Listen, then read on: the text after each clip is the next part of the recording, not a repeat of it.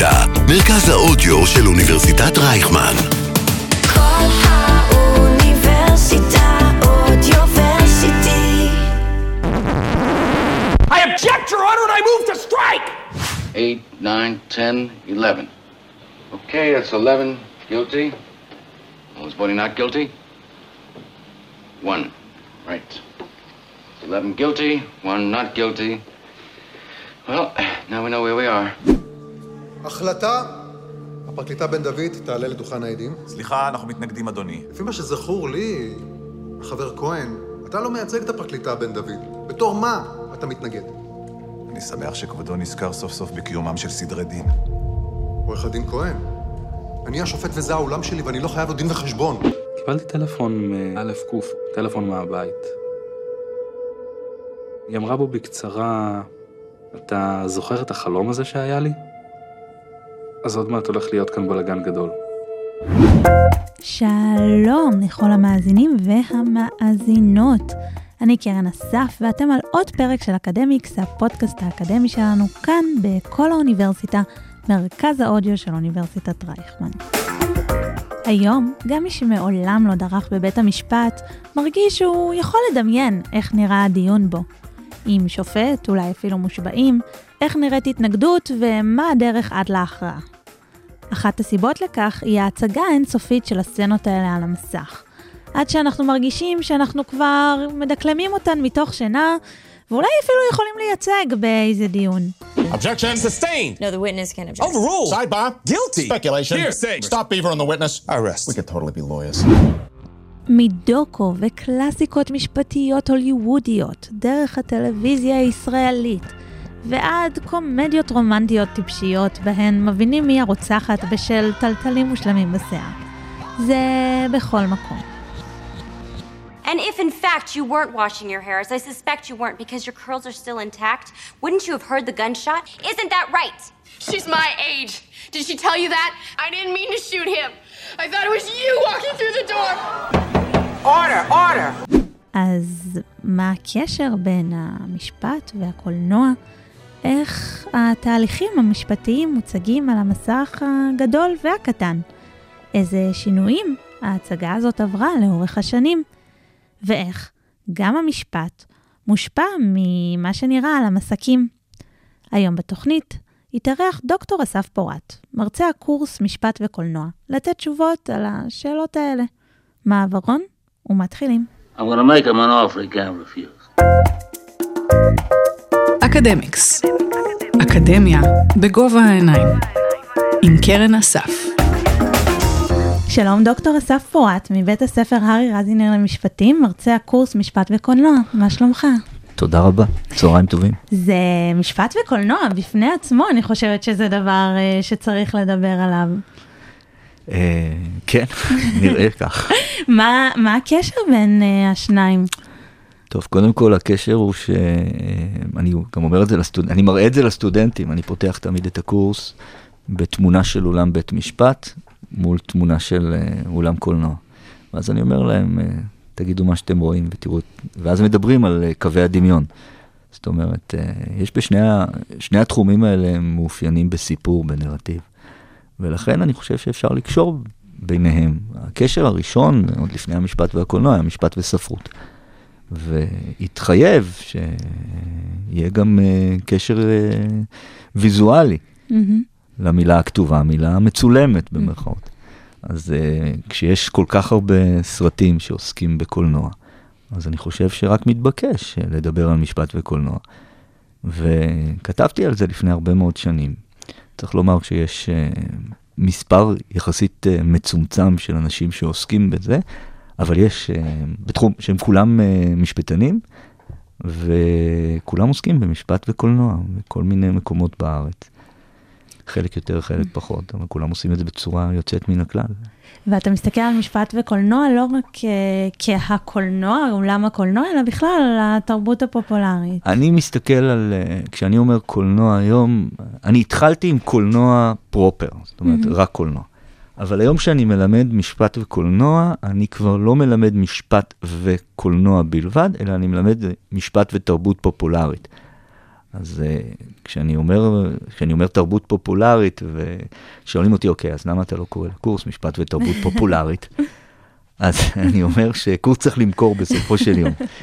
והוא מתחרה בכל מיני קורסים אחרים, אז uh, אני לא בטוח, אתה היית בא לקורס שקוראים לו משפט ותרבות פופולרית, היית שואל את עצמך, מה, היית צריכה קודם כל לקרוא מה זה תרבות פופולרית. ו... זה יותר אה, קליט אה, כן. משפט אה, וקולנוע. נכון. אז, אבל אני חושבת שגם חוץ מזה שמה זה קולנוע זה לא מובן מאליו, גם מה זה משפט לא מובן מאליו, על מה אתה מסתכל? נכון, אה, שאלה מצוינת. זאת אומרת, אה, כשאתה אתה מדבר על משפט בקולנוע, אז אה, מתעוררת שאלה, למשל, מה זה סרט משפטי?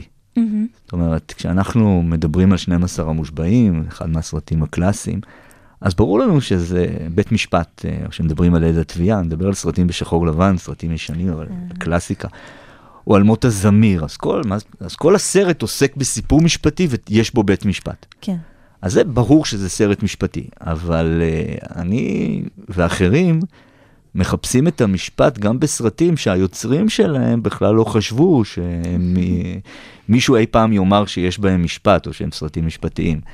כך שזאת שאלה מאוד גדולה, איזה יצירות בכלל אה, אה, ניתן אה, להביא לקורס על משפט וקולנוע. ואני מביא דווקא יצירה של אה, יוצר ישראלי, שאני גם אה, מארח אותו, אה, ודווקא היצירה הזו, היא יצירה שהיוצר לא התכוון אה, בכלל אה, לקרוא לה יצירה משפטית, קוראים לזה סרט אה, ציפורי חול של אה, אמיר וולף, ואני מקרין אותו ב- ברשות היוצר לסטודנטים, ואחרי זה אני שואל אותם, תראו לי איזה משפט יש פה. עכשיו, הסרט הזה בכלל לא עוסק, אין בו בית משפט. מהמם. אמנם יש שם חקירה של, של רצח, אבל הניתוח של הסטודנטים את הסרט הזה הוא פשוט ניתוח משפטי. וזה מדהים, זאת אומרת, ה. אולי כדאי להתחיל מה, מה, להסביר למאזינים שלא מכירים מה, מה יש בסרט. אז זהו, נכון, אז קודם כל מומלץ מאוד להכיר.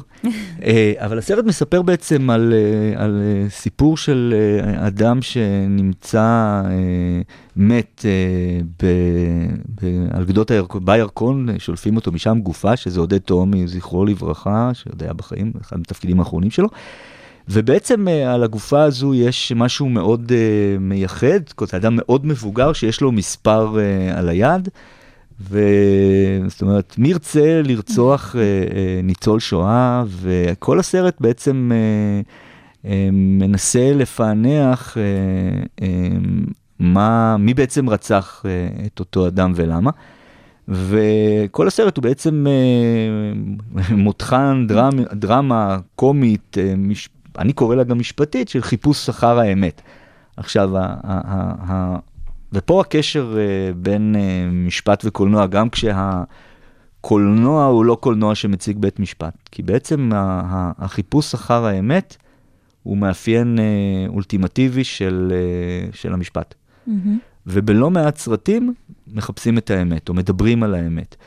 עכשיו, זה כבר אה, יוביל אותי לקשרים, זאת אומרת, אתה, אתה, ה- ה- ה- אני מרגיש פה כמו עכביש ככה שטווה את הכורים שלו, כי בעצם מעניין לעניין הכל מתפתח, כי אני אומר אמת משפטית, שזאת האמת שבית המשפט אה, מוציא, ואז אני חייב לדבר על האמת הקולנועית, שזה האמת ש, שהקולנוע אה, אה, מבקש להוציא. ובסרט הזה הן לא חופפות. נכון, בסרט הזה בכלל, הסרט הזה הוא בעצם דמיוני לחלוטין, ושם באמת אין את הבעיה הזו, אבל יש אה, אה, המון אה, ביקורות, גם בעצם כלפי המשפט, והסרט הזה בעצם, אני לא רוצה לעשות ספוילר, אז אני מאוד אזהר, אבל הסרט הזה גורם לנו דווקא לא להזדהות עם הקורבן, אלא להזדהות עם המבצע. זאת אומרת, להזדהות עם העבריין, מתוך אה, אה, איזושהי אה, אה, תחושה שמה שהעבריין עשה מגיע לקורבן בסופו של יום.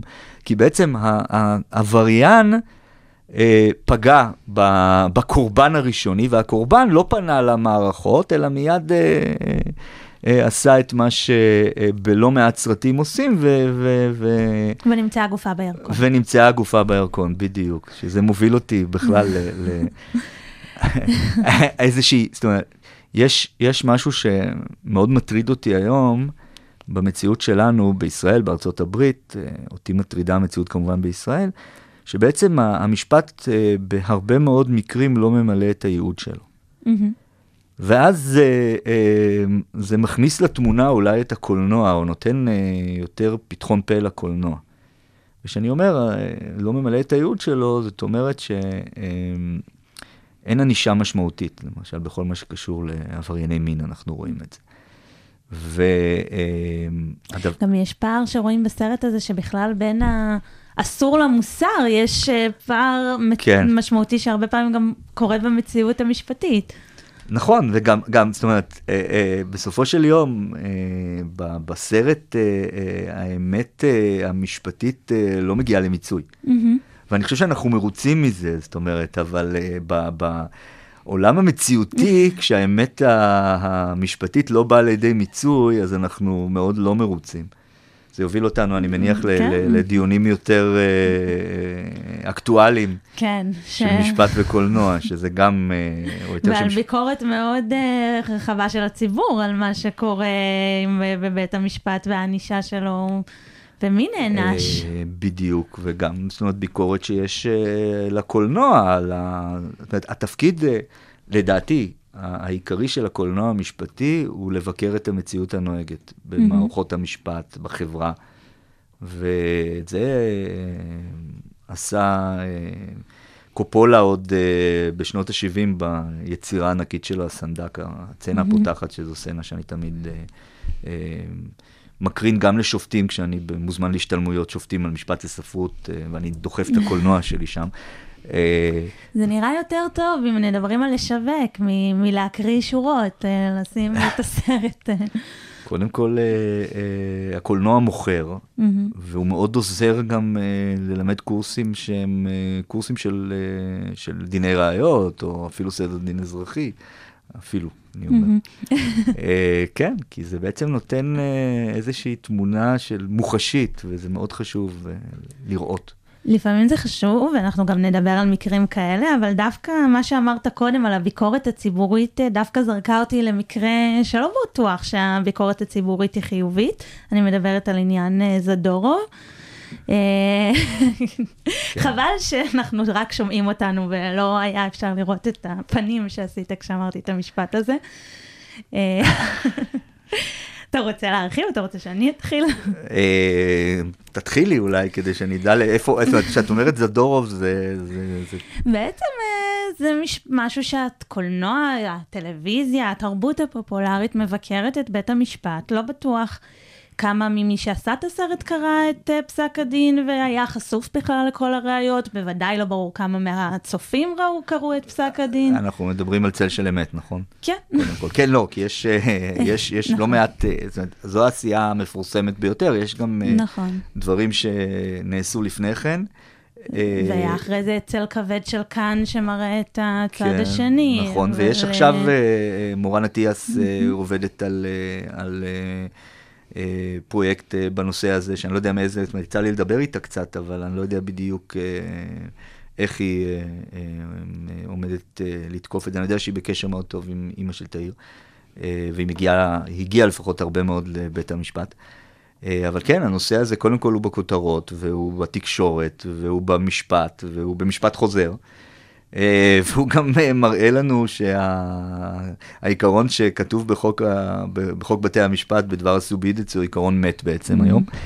אה, והוא באמת פה, זאת אומרת, אנחנו נמצאים ב, ב, ב, במקום אחר בכל מה שקשור לזדורוב, מכיוון שצל של אמת עשתה משהו שבדרך כלל הקולנוע לא עושה, היא פשוט קודם כל קראה תיגר על, על, על, על אירוע אמיתי. וב' אה, כתוצאה מה, מהסרט, אפשר לומר שאחת התוצאות כנראה, זאת אומרת זה לא משהו שאפשר להוכיח אותו, היא שבסופו של יום יש משפט חוזר אה, אה, לזדורוב, והסרט הזה גם אה, מייצר אה, את אותה ביקורת ש, אה, בציבור, וביקורת רבה שהקשתה מאוד על הפרקליטות וגם אה, אה, יצרה תגובת נגד לא פשוטה מצד, באמירות מצד הפרקליטות, מצד בית המשפט העליון, בפורום עורכי הדין באילת בזמנו. וזו בעצם, בעצם קריאת תיגר, כי יש לנו את האמת המשפטית שהיא האמת הקובעת, ולצידה יש את האמת הקולנועית. עכשיו, האמת הקולנועית לא חייבת להסכים עם האמת המשפטית. Mm-hmm. זאת אומרת, זו, זו זכותה וזה חלק מחופש הביטוי. אבל זה יכול לעורר אה, אה, אצל הציבור חוסר אמון. עכשיו, מערכת משפט פועלת על בסיס אמון. במקום שאין אמון במערכת המשפט, זו סכנה אדירה לא רק למערכת המשפט, אלא גם לדמוקרטיה. ולכן צריך, אה, זאת אומרת, לעשות איזשהו fine-tuning אה, לשני התחומים האלה. כי אנחנו יודעים מה סרטי תעמולה יכולים לעשות. וזה, mm-hmm. עכשיו אני אומר, אה, את... אה, אני חושב שהזכרת את זה קצת, אה, אולי זה עלה מהדברים. אחת האמירות שמיוחסות לי, והזכרת את זה, ש... זאת אומרת, סביר שהיוצרים אה, לא קראו אה, את כל פרטי הפרטים, אני אומר סביר כי זה כמויות אדירות. אבל בטוח... ובוודאי, זהו, הצופים לא, רובם זהו, לא... זהו, אז אף אחד, אני אומר, רוב הצופים לא קראו את אה, פסקי הדין אה, של בית המשפט היום, של בית המשפט המחוזי ב... אה, בכל הגלגולים שלהם בעניין זדורוב, והרבה יותר פשוט לצפות ב... ב, ב, בסדרה יוצאת מן הכלל, שהיא סדרה דוקומנטר, דוקומנטרית. וצריך גם לומר, אה, יש, יש איזושהי תפיסה מעוותת בציבור, אני מניח, שחושבים שכשיש דוקו אז זה אמת. Mm-hmm. זאת אומרת, משהו דוקומנטרי אז הוא בטוח צמוד לאמת. ופה צריך להיות מאוד, מאוד זהירים בהקשר הזה, כי כל, כל, כל יצירה קולנועית, דוקומנטרית או שאינה דוקומנטרית, היא האני מאמין של היוצר, היא באה מנקודת מבט סובייקטיבית, היא לעולם לא אובייקטיבית. ולעומת זאת, המשפט, החתירה שלו היא חתירה אובייקטיבית, אבל הוא מוגבל. זאת אומרת, יש פה גם בעיה שקיימת במשפט ופחות קיימת בקולנוע, כי המשפט מוגבל בכללים. הזכר, mm-hmm. הזכרנו קודם את דיני הראיות, סדרי הדין אזרחיים, סדרי הדין פליליים, הם מגבילים, זאת אומרת, הם מגבילים את היכולת של המשפט להגיע לאמת. בעוד הקולנוע לא מוגבל. זאת אומרת. אף אחד לא יגיד uh, לקולנוע, רגע, למה אתה מתבסס על עדות שמיעה, או הראייה הזאת לא קבילה, מכיוון שהיא הושגה באמצעים פסולים. הקולנוען יכול לעשות בה שימוש, mm-hmm. זה קולנוע. אבל המשפט לא יכול לעשות בה שימוש, ואז uh, מתעורר, מתעוררות השאלות uh, למי נאמין. Mm-hmm. ואני חושב שזה מאוד מטריד, uh, אם הציבור יותר מאמין לקולנוע מאשר למשפט, ואומר את זה מישהו שאוהב את שני התחומים, כן? הציבור צריך להיות, הציבור צריך להאמין uh, למשפט.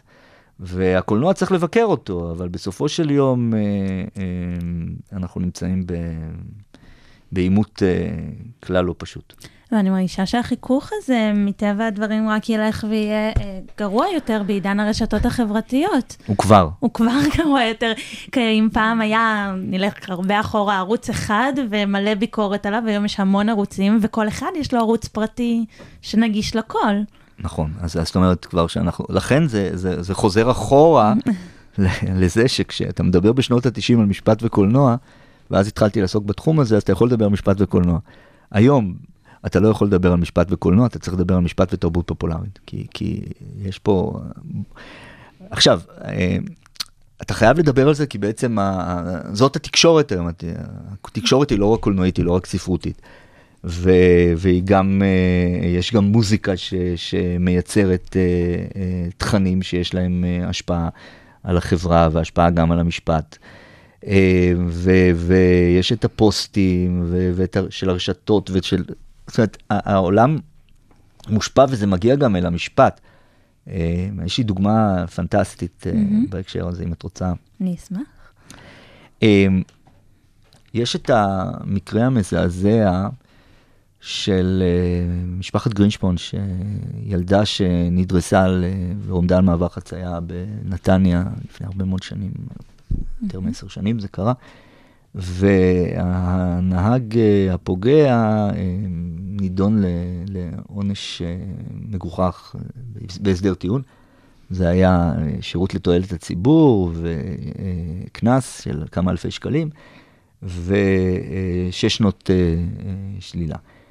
והאחות שלה נפגעת, אה, אה, כתבה פוסט בפייסבוק, והפוסט הזה הפך להיות פוסט ויראלי, ובפוסט הזה היא, מספרת את התחושה של משפחת הקורבן, שבכלל לא הוזמנה לדיון אה, ולא שיתפו אותה, ולא אפשרו לה בכלל, אה, עד שנתנו לה לראות את הפרוטוקול. טוב, זאת ו- בעיה בכללי במשפט הפלילי, זה... כן, אבל, אבל זה פשוט, אה, אה, הפוסט הזה בסופו של יום י- יצר בג"ץ בבית המשפט העליון ועצר, זאת אומרת, ועשה גם אה, שינוי ב, ב, בחוק בעקבות ה, ה, האירוע הזה, שעוסק ב, ברעה החולה של אה, הסדרי הטיעון בכלל. ושל uh, מקרים שהם לא, לא, באותה עת לא אפשרו uh, uh, שיתוף mm-hmm. של הקורבן, כי ב, זאת אומרת, ב, ב, ב, אם חלילה היא הייתה uh, uh, נהרגת, אז uh, היה חייב להם לשתף את הקורבן, אבל מכיוון שהיא נפגעה ונשארה uh, כמעט צמח לכל ימי חייה, אז, אז, אז החוק כפי שהוא היה אז לא חייב לשתף את uh, משפחת הקורבן. והפוסט הזה עשה את השינוי הזה, זאת אומרת, הוא עשה קודם כל את השינוי בזה שהעניין הזה הגיע לבית המשפט, בית המשפט העליון מתח ביקורת על, על כל ה, הסיפור הזה, וגם בסופו של יום אה, אה, החוק אה, השתנה, כך שיש, לה, זאת אומרת, ופה אנחנו רואים את ההשפעה של המשפט, אה, של התרבות הפופולרית, סליחה, של הקולנוע, והתרבות הפופולרית על המשפט, וזה גם נוגע כמובן לפרשת זדורוב, למרות ששם אף אחד לא יאמר לך שהשופט מלצר שקיבל את ההחלטה, ראה את הסדרה והושפע בסדרה, הושפע מהסדרה, זה לא מוזכר, אבל אני חושב שזה די ברור שה... שכשיש סדרה כזו, שהיא סדרה יוצאת מן הכלל, ושיש את האווירה הציבורית, ושיש עוד ועוד ועוד דברים, זה גם מזמין עוד uh, מימון uh, uh, המונים וכל מיני דברים כאלה, אנשים ש, שרוצים לסייע, ויש פה אנשים יוצאים מן הכלל שבאו לסייע, ויש פה גם משהו שהוא חדש, הזדהות עם, עם, עם נאשם בפלילים, בעבירה כל כך חמורה. כל הדברים האלה זה, זה עולם, עולם חדש לחלוטין, שאנחנו חיים בעצם ב, ב, בעולמות חדשים. זאת אומרת, אני נולדתי, כתבתי את זה באחד החיבורים שלי, שאני נולדתי ל, לעולם אחד, ואני חי היום בשני עולמות, בעולם הווירטואלי ובעולם המציאותי. אני נולדתי לעולם המציאותי, קשה לי עם העולם הווירטואלי. אבל uh, אנחנו חיים היום בשני עולמות. ש... והם לא מקבילים, הם לחלוטין חופפים ונוגעים אחד בשני כל נוגעים, הזמן. הם נוגעים, והם גם לא מאפשרים uh, הוראות חוק uh, כמו סובידיציה היום. אתה לא יכול היום, וההוראת חוק הזאת עדיין קיימת. Mm-hmm. לא יודע למה, אבל היא עדיין ספר החוקים. וזה גם יכול לעורר עוד, uh, עוד עניין ש, של השפיטה התקשורתית. Mm-hmm. זה גם, זאת אומרת, אני אומר, הדברים פה מתגלגלים, כן? אז אי אפשר לעצור אותם ואין פה סדר, כן? אבל uh, זה רק מראה כמה שהתחום הזה בעצם הוא, הוא תחום עצום. כי היום אתה, אתה לא חייב את בית המשפט. נכון. אתה לא צריך את בית המשפט. זאת אומרת, אם נסתכל על המקרה של סילבן שלום ועל המקרה של ינון מגל. זאת אומרת, מקרים שלא הגיעו לבית משפט, והאנשים האלה כל בעקבות... כל תנועת המיטו, זה היה טיפה נכון, לפני מה ש... בדיוק, אבל... בדיוק. אז, אז זאת אומרת, אנשים לפנים, לפעמים בעקבות פרסומים, מחליטים החלטות שהן החלטות שאולי בתי משפט היו מחליטות אותן. חלילה, וכן, אנחנו פה מדברים ב, ב, ב, ב, לא בעניין משפטי בסופו של יום, אבל יש לכך כמובן יתרונות. אבל יש לך גם הרבה מאוד חסרונות. זאת אומרת, mm-hmm. בסופו של יום, לא משפט בבית משפט, אלא משפט ההמון, משפט הרשתות, משפט התקשורת, וזה לא דבר פשוט. צריך, אני, אני, אני חושב איך, אני, אני, יש לי על זה, יש לי על זה רעיון למאמר, ואני ומרצה נוסף, אורי ניר, כבר חושבים על זה הרבה זמן. אבל זה קשה מאוד גם לחשוב איך להתמודד עם זה, זאת אומרת, צריך להיות גם נורא זהיר פה, כל פעם, זה... זה, זה גם איך בוחנים את זה. נכון. איך אתה יודע מי ראה איזה סרט? זאת אומרת, איפה האמת? זאת השאלה הכי, הכי גדולה, איפה נמצאת האמת? ומי צריך לומר את האמת? מי קובע מהי האמת? אבל לפעמים גם בית המשפט משתכנע שהאמת... נסתרה ממנו, והקולנוע פתח את עיניו. אני חושבת שאחד התחומים, המקרים שאפשר לראות את זה, זה הנושא של שמעון קופר, זה בעקבות כתבה של, שהייתה בעובדה. תיק שכבר נסגר, זאת אומרת, זה לא שלא בחנו, שלא ידעו. ידעו וסגרו. פתאום כן. נפתח ונס, ו, והסתיים בהרשעה. נכון. אז קודם כל, זו דוגמה באמת יוצאת מן הכלל. זאת אומרת, אמרתי כשנסגר, זאת אומרת, שמעון קופר... המשטרה, נכון, זה לא הגיע לא, לבית משפט. לא, לא, לא, כן, כן, לא, את צודקת שהוא נסגר, אני רק רוצה להדגיש שהחקירה נסגרה לא מחוסר ראיות, שזו עילת סגירה שהיא עילת סגירה מחתימה. החקירה נסגרה פה מחוסר אשמה, זאת אומרת, זו עילת סגירה שהיא אה, מזכה והיא תעודת יושר. אה, מדובר באדם שאשתו הראשונה אה, נמצאה מתה בביתם, בנסיבות לא כל כך ברורות, מהמם. אבל שעל פניו לא הראו שום סימן לאלימות, וכך גם אשתה, אש- אשתו השלישית, הייתה גם אישה מהמם. באמצע. והזעקה שנשמעה במקרה על אוזניו של עמרי אסנהיים, מעובדה, הייתה של חברה של האישה השלישית, אה, זו שנמצאה מתה, והיא זו שבעצם אה, בפגישה מקרית בצהריים, באיסוף ילדים מהגן, ניגשה אל עמרי וסיפרה לו את הסיפור הזה, ועכשיו כשעמרי אה, בדק את התיק וראה שהעילה סגירה היא מחוסר אשמה, הוא אמר אין פה, אין, אין הרבה מה לעשות עם, ה, עם התיק הזה ועם הסיפור הזה, והוא שם אותו על המדף. מהמם. ורק אחרי הרבה זמן הוא ככה, שהיה תקופת, אה, תקופה אה, יותר רגועה, הוא חזר לסיפור הזה, ומה שהוא עשה שבעצם אה, אפשר לומר הוליד את, ה, את התחקיר המדהים שלהם, זה שהוא הגיע לאישה השנייה. מהמם. והאישה השנייה, שהיא נשארה תודה לאל בחיים, היא סיפרה סיפורים ש, שבעצם עשו איזשהו חיבור ו, ומשם נתנו את הדרייב להמשיך, אה, ובסוף הסופים אה, האיש הורשע בבית המשפט המחוזי במחוז מרכז ברצח שתי נשותיו. וערעורו לבית המשפט העליון אה, ממש אה, לפני אה, חודש, חודשיים, אה, נדחה ברוב דעות, אה.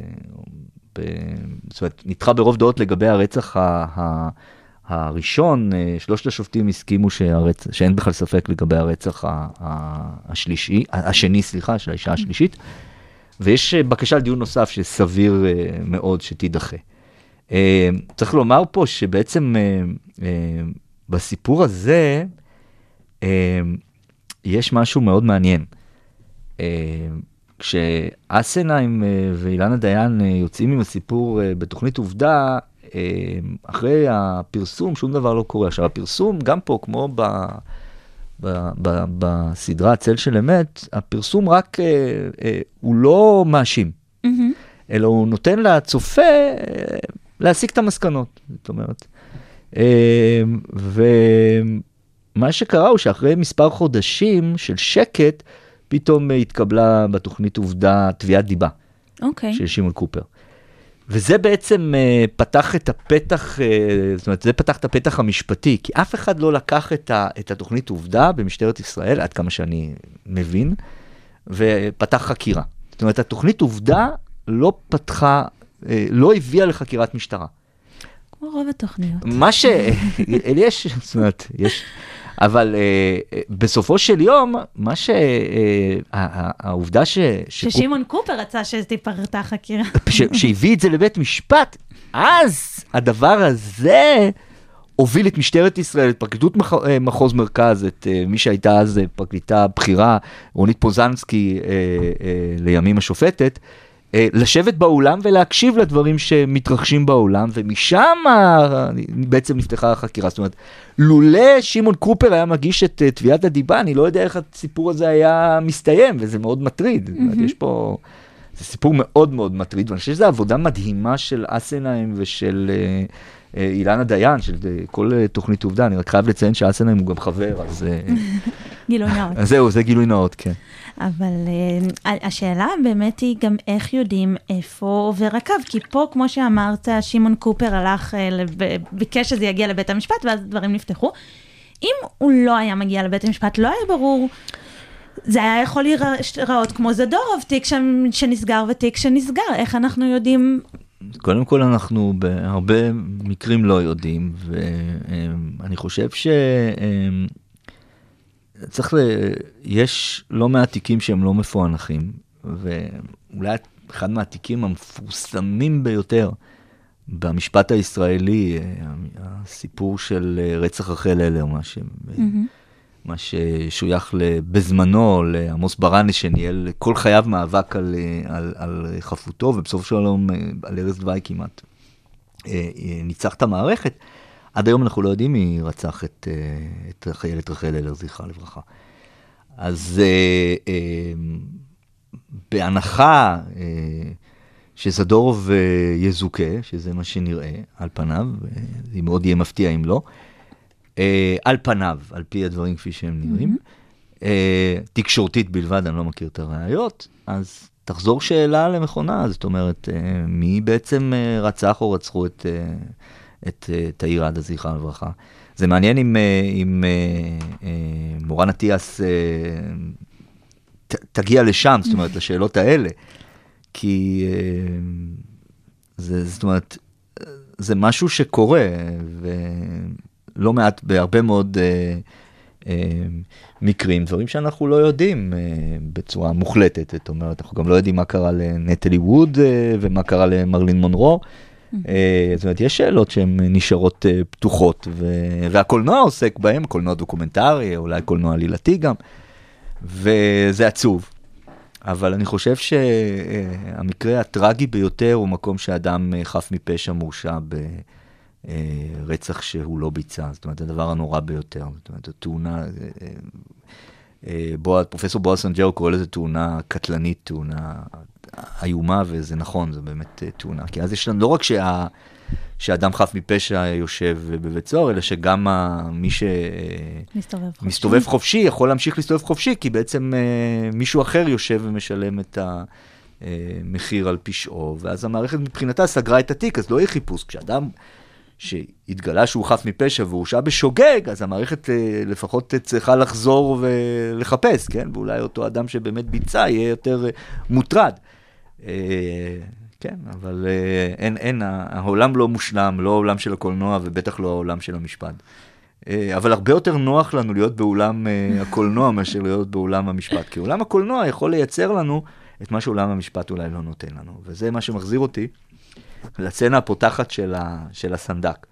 כי בעצם, וזה כל הזמן חוזר ומכה בי, הסצנה הפותחת. הסצנה הפותחת של הסנדק, בעצם אה, מגיע אה, אה, אדם איטלקי אה, שהוא קברן במקצוע, והוא מגיע לסנדק, אה, והוא מבקש מהסנדק, אה, ממרלון ברנדו, שהוא בעצם אה, ראש משפחת אה, פשע אה, בארצות הברית, אה, בניו יורק, אה, והוא מבקש ממנו אה, אה, לבצע ברצח אה, אה, עבורו ותמורת כסף, מכיוון, ואני שואל אותו, סנדק, מה קרה? הוא אומר, יש לי בת יחידה, היא יצאה עם שני אה, גברים, אה, הם אה, פגעו בה, הם השחיתו את פניה, ואני פניתי מיד למשטרה, המשטרה עצרה אותם, ובו ביום הם שוחררו על תנאי, והם חייכו, אה, הם חייכו בצאתם בית המשפט, אה, ו- והנה, והבת שלי מאושפזת, ופניה נהרסו, ואני אומר לך, הסנדק גודפאדר, make justice. אז אומר לו הסנדק, אבל זה לא צדק, היא בתך בחיים. אז הוא אומר לו, אז טוב, אז תגרום להם אה, לסבול כמו שהיא סובלת. אה, ופה מתפתחת איזושהי אה, סצנה מאוד מעניינת, כשבסופו של דבר, אחרי שה... אותו קברן מכיר בסמכותו של הסנדק ונותן לו את הכבוד הראוי, הסנדק מוכן לבצע את העבודה, אבל הוא אומר למבצעים, למי שמתכוון לדבר עם המבצעים, הוא אומר להם, תדאג לזה שזה יהיו אנשים שאפשר לסמוך עליהם, על מנת שלא יעברו את הגבול, כי בכל זאת אנחנו צריכים לשמור צדק. על ה... בדיוק, צריכים לשמור על הצדק בהקשר הזה. וגם אחד הדברים ש, שה, שהסנדק אומר לקברן ב, בשיח ביניהם זה למה פנית בכלל לרשויות מלכתחילה? למה לא מיד באת אליי? אז מיד האנשים שיעשו את זה. כי בסופו של מה שאנחנו רואים פה זה את הכישלון של המערכת. ואנחנו מאוד, אני חושב שהקהל באולם מאוד אוהב את הסצנה הזאת ואת ההחלטה הזו של הסנדק, כי היא בעצם זו שמייצרת את הצדק הזה. זה אותו צדק שאני מוצא גם ב, בסיפור של, אה, של, אה, של, של, של הסרט של אה, המצוין של אמיר וולף. כי גם שם יש לנו בעצם את המיצוי צדק, והקהל, זאת אומרת, באולם הוא מרוצה. כי הוא בעצם רואה, הנה, יש פה את ה... מי שביצע את העבירה, מקבל את עונשו, לא על, פי, לא על, על בסיס מערכת החוק, אלא על בסיס אה, אבל על פי מערכת... העקרונות שלה, כי יש את העניין של כן. ההלימה, שהוא ממש רב איתם על נושא ההלימה, שהעונש צריך לטעום את את הזה, וגמול. ודברים, זה- זה ממש יושב על מה שלומדים אה, בתיאוריה הכי תיאורטית של שיעור המשפטים. נכון, אבל אלה עקרונות, אפשר לומר היום, שהם יותר לא in books ולא לא in action. זאת אומרת, העקרונות האלה במערכת, אה, במיוחד במערכת הישראלית, הם תמיד uh, צריכים לעלות בקנה אחד עם השיקום, וכשנכנס פה נושא השיקום, אז הגמול uh, מאבד מכוחו, ואנחנו מדברים היום בכלל על הלימה, ופעם דיברנו על נקמה, אין תחת עין, שאין תחת שן. המשפט הפרימיטיבי, המאפיונרי של הסנדק ושל הסרט של אמיר אה, הוא, הוא משפט מאוד, אה, שמו מאוד פרימיטיבי, זאת אומרת, שם זה באמת, את, אה, שם יש את הגמול, את הנקמה, אין כאן עניין של שיקום, אין פה הסתכלות על נסיבות העבירה, נסיבות העבריין, וזה שונה מאוד, זאת אומרת, שונה בתכלית.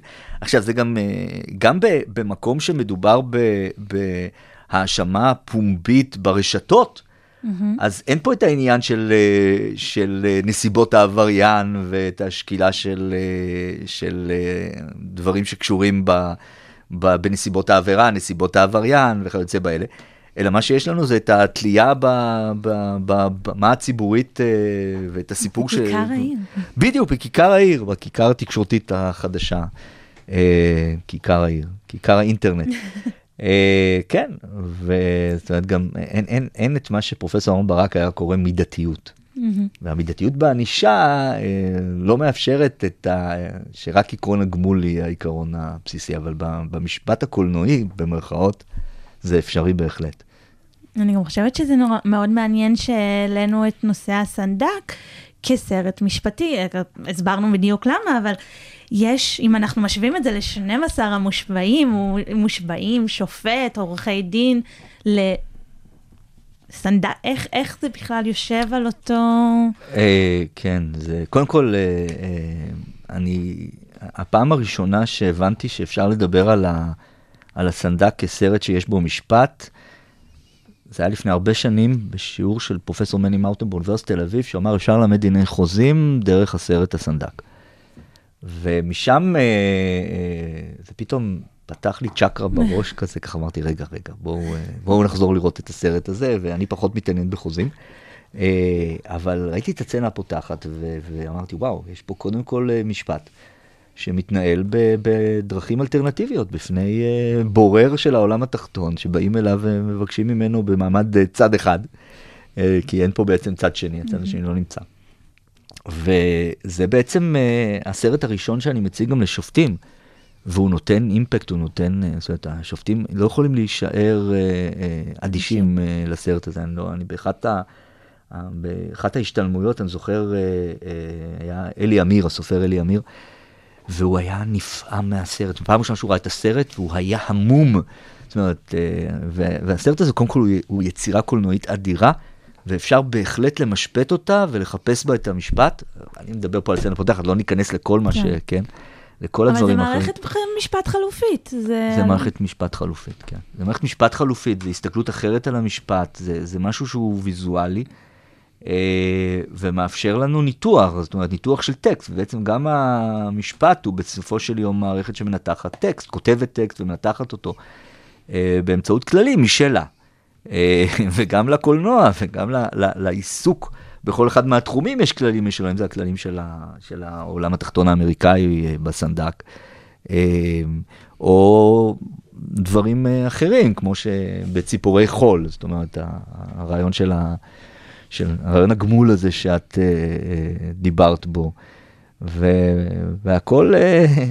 ו, והכל בחתירה לחיפוש האמת העובדתית. עכשיו, רק משפט אחד על האמת העובדתית, אני, אני, זאת אה, אני מלמד בדיני ראיות תמיד אה, את נושא האמיתות, אני פותח עם נושא האמיתות, ואני אומר, יש את האמת העובדתית. האמת העובדתית, ב- לרוב התחומים אה, היא קשה לגילוי. בתחום המשפטי היא, היא הכי קשה לגילוי, בגלל שהמשפט כופה על עצמו כללים שלעיתים...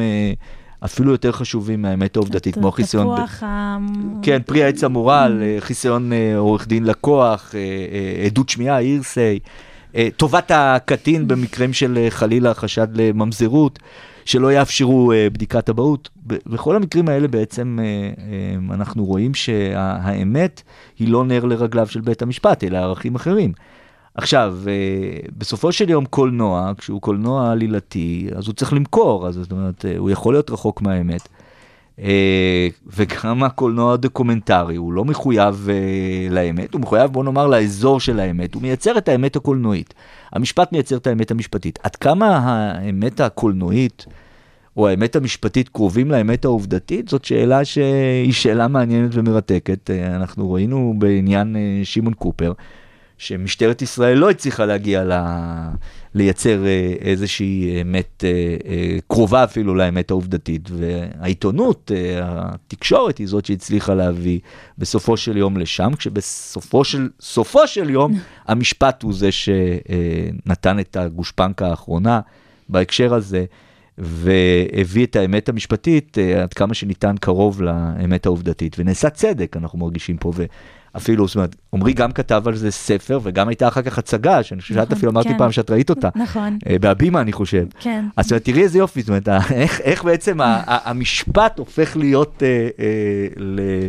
למשהו שעושים עליו הצגה, זאת אומרת, זה מתחיל מסיפור תקשורתי שעובר לבית משפט אזרחי, משם אנחנו מגיעים לחידוש חקירה פלילית, למשפט פלילי, ובסוף אנחנו חוזרים לתיאטרון על יצירה שהיא אה, מבוססת על סיפור אמיתי. זאת אומרת, זה מדהים. אה, וזה- סיבת המוות אינה ידועה, אני חושבת שקוראים להצגה הזאת. אה, יכול להיות, אני לא זוכר, יסלח לי. אני לא- אני חייב לומר שלא לא יצא לי לראות את זה, אבל שמעתי שהצגה נהדרת. כן. נהדרת. יש הבדל בין האופן שאנחנו מנתחים אה, סרטים דמיוניים, בין אם ציפורי חול ובין אם הסנדק, אה, שהם מאוד שונים זה מזה, לאיך שאנחנו מסתכלים על אה, כביכול האמת שנראית בסרטים דוקומנטריים. אה, קודם כל, התעשייה של סרטים דוקומנטריים שעוסקים במשפט היא תעשייה מאוד משמעותית, ויש ממש בעשורים האחרונים פריחה. שגם בעצם אה, הביאה בסופו של יום לצל של אמת ולדברים שלא היו קודם בישראל. זאת אומרת, היום העיסוק אה, גם בארצות הברית אה, וגם בישראל בדוקו שעוסק במשפט הוא, הוא, הוא עיס- עיסוק מאוד מקובל, מאוד מוכר, מאוד שכיח. וזה כמובן מייצר, בוא נאמר, עימות יותר גדול עם המשפט. מהמם. כי פה אנחנו מדברים בעצם ביצירה דוקומנטרית, אבל עדיין יצירה, שאומרת משהו על הליך שהיה בבית משפט, או שעדיין מתקיים, או שלא היה בבית משפט, וצריך היה להגיע לבית משפט. אה, וגם בארצות הברית יש פה אה, אה, התכתבות אה, עם המציאות, יש את הסדרה המצוינת של אה, הג'ינקס, אה. מכירה? לא. אז הג'ינקס הוא בעצם עוסק ב, בסיפור רצח, ש... או סיפור של כמה רציחות, שבעצם ה, ה, ה, אני לא רוצה גם לעשות פה ספוילר, אבל הוא מתכתב אה, אה, בצורה אה, מדהימה עם המציאות אה, בסופו של יום. אה, הסדרה הזו הביאה, עשתה דבר מאוד דומה למה שאסנהיים עשה עם, אה, עם הסיפור של שמעון קופר, אה, הסדרה ג'ינקס, אני ממליץ מאוד אה, לצפות. זו סדרה מצליחה בצורה בלתי רגילה, שהיא בעצם, היא, מתחיל, זאת אומרת, היא, היא מתחילה בסיפור משפטי, והיא בעצם אה, הופכת להיות חלק בסיפור המשפטי, אני לא רוצה לקלקל, אז אני לא אספר איך, אבל אה, זאת אומרת, ה- ה- השילוב הזה הוא, הוא משהו יחסית חדש, פחות ראינו את זה בעבר, שבעצם, ה, כמו שאת את, את התחלת ואמרת שיש לנו שני נתיבים, שנתיב אחד זה נתיב המשפט, והנתיב השני זה הנתיב של הקולנוע. ופעם אז היו שתי אוטוסטרדות שלא נפגשות. היום אנחנו רואים שככל שהתרבות הפופולרית החליפה את, ה, את הקולנוע, ו, ו, אה, כשהקולנוע עדיין חלק ממנה, אבל זאת אומרת, יש הרבה יותר מוצרים כמו סדרות, אתה לא צריך רק להגיע לעולם הקולנוע, כן? הג'ינקס זה סדרה למשל, צל של אמת זו סדרה, לדעתי לא הייתה אף פעם אה, באולם הקולנוע. ומשם בעצם אנחנו מגיעים לחיבור עם, ה, עם המשפט, זאת אומרת, וזה משהו שלא היה פעם, וזה, זה, הדבר- יש השפעות. פעם אה, אה, הקולנוע לא השפיע, זאת אומרת, פחות השפיע על המשפט, היום הקולנוע, התרבות הפופולרית, ממש משפיעה על המשפט. ראה ג'ינקס, ראה את, אה, אה, את אה, צל של אמת, ועוד, וזה לא המקרים היחידים. כל שכן, סליחה, התחקירים. כן. שזה עוד uh, תחום, זאת אומרת, אנחנו, אנחנו פה באנו לדבר יחסית מעט זמן על, על, על תחום ענק, כן?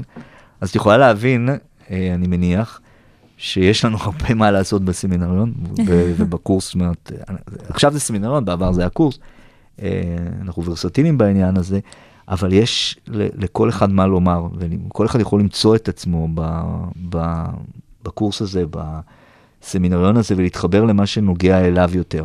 ויש המון על מה לדבר, המון, וזה מרתק. דוקטור אסף פורת, תודה רבה לך.